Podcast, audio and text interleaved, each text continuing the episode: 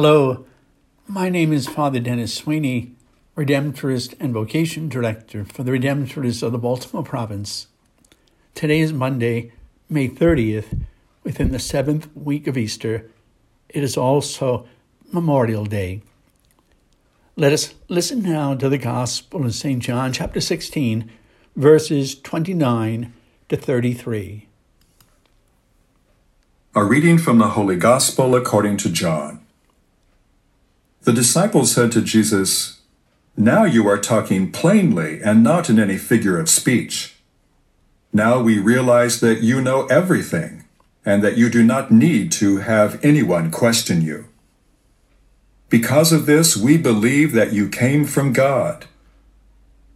Jesus answered them, Do you believe now?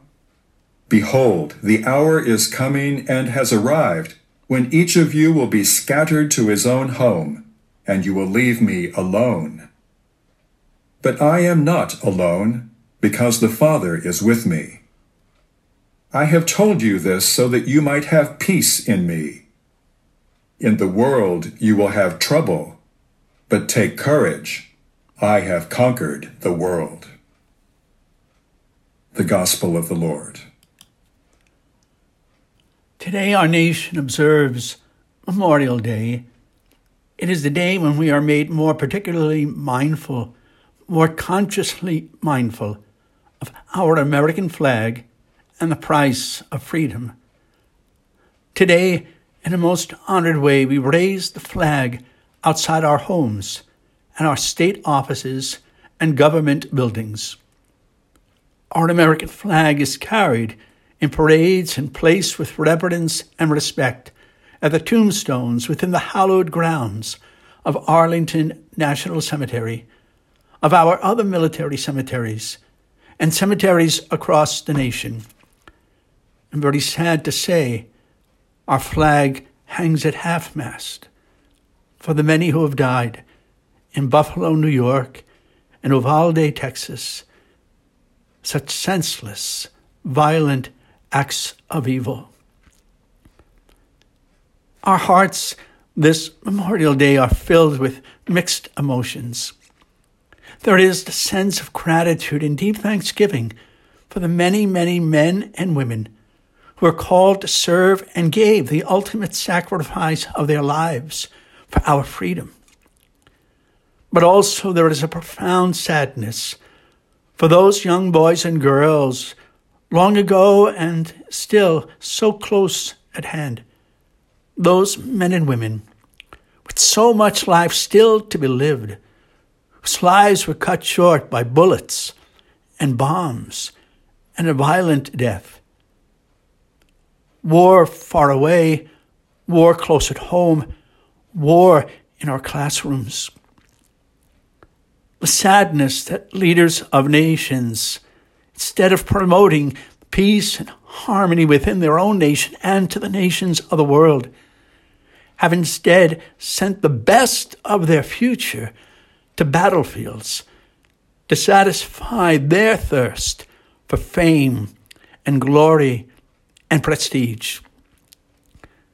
It was John Lennon who gave us the song Imagine.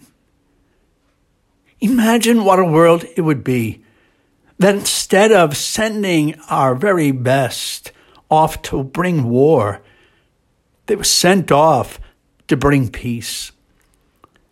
Imagine if armored trucks, instead of being filled with munitions and arms of destruction, were filled with food and water and medical supplies for existing nations. Imagine if planes, instead of dropping bombs, but instead parachuting more food supplies and basic health needs for good hygiene. Imagine if the naval fleets of our world became vehicles of peace, where what came to shore were the capabilities to care for the sick and less fortunate all over the world. Imagine if peace was the overriding standard in the minds of world leaders and their governments. Imagine if our world committed itself to care for one another and to share equally the resources of our world. Imagine if we all decided to live under the one flag of freedom. What a world it could be. What a world it would be. If our hallowed graves could speak, our sons and daughters of yesterday and today, our brothers and sisters from all the nations of the world would cry, No more war, no more violence, no more shootings. Enough have died. May the world hear their cry and plea for peace. Brothers and sisters, on this Memorial Day, as we remember all those who gave the ultimate sacrifice, we pray for them. And we pray for those who died in Buffalo, New York, in Uvalde, Texas, and all those whose lives were snuffed out far, far, far too soon. Eternal rest grant to them, O Lord, and let perpetual light shine upon them. May their souls, the souls of all the faithful departed, through the mercy of God, rest in peace. May it be so.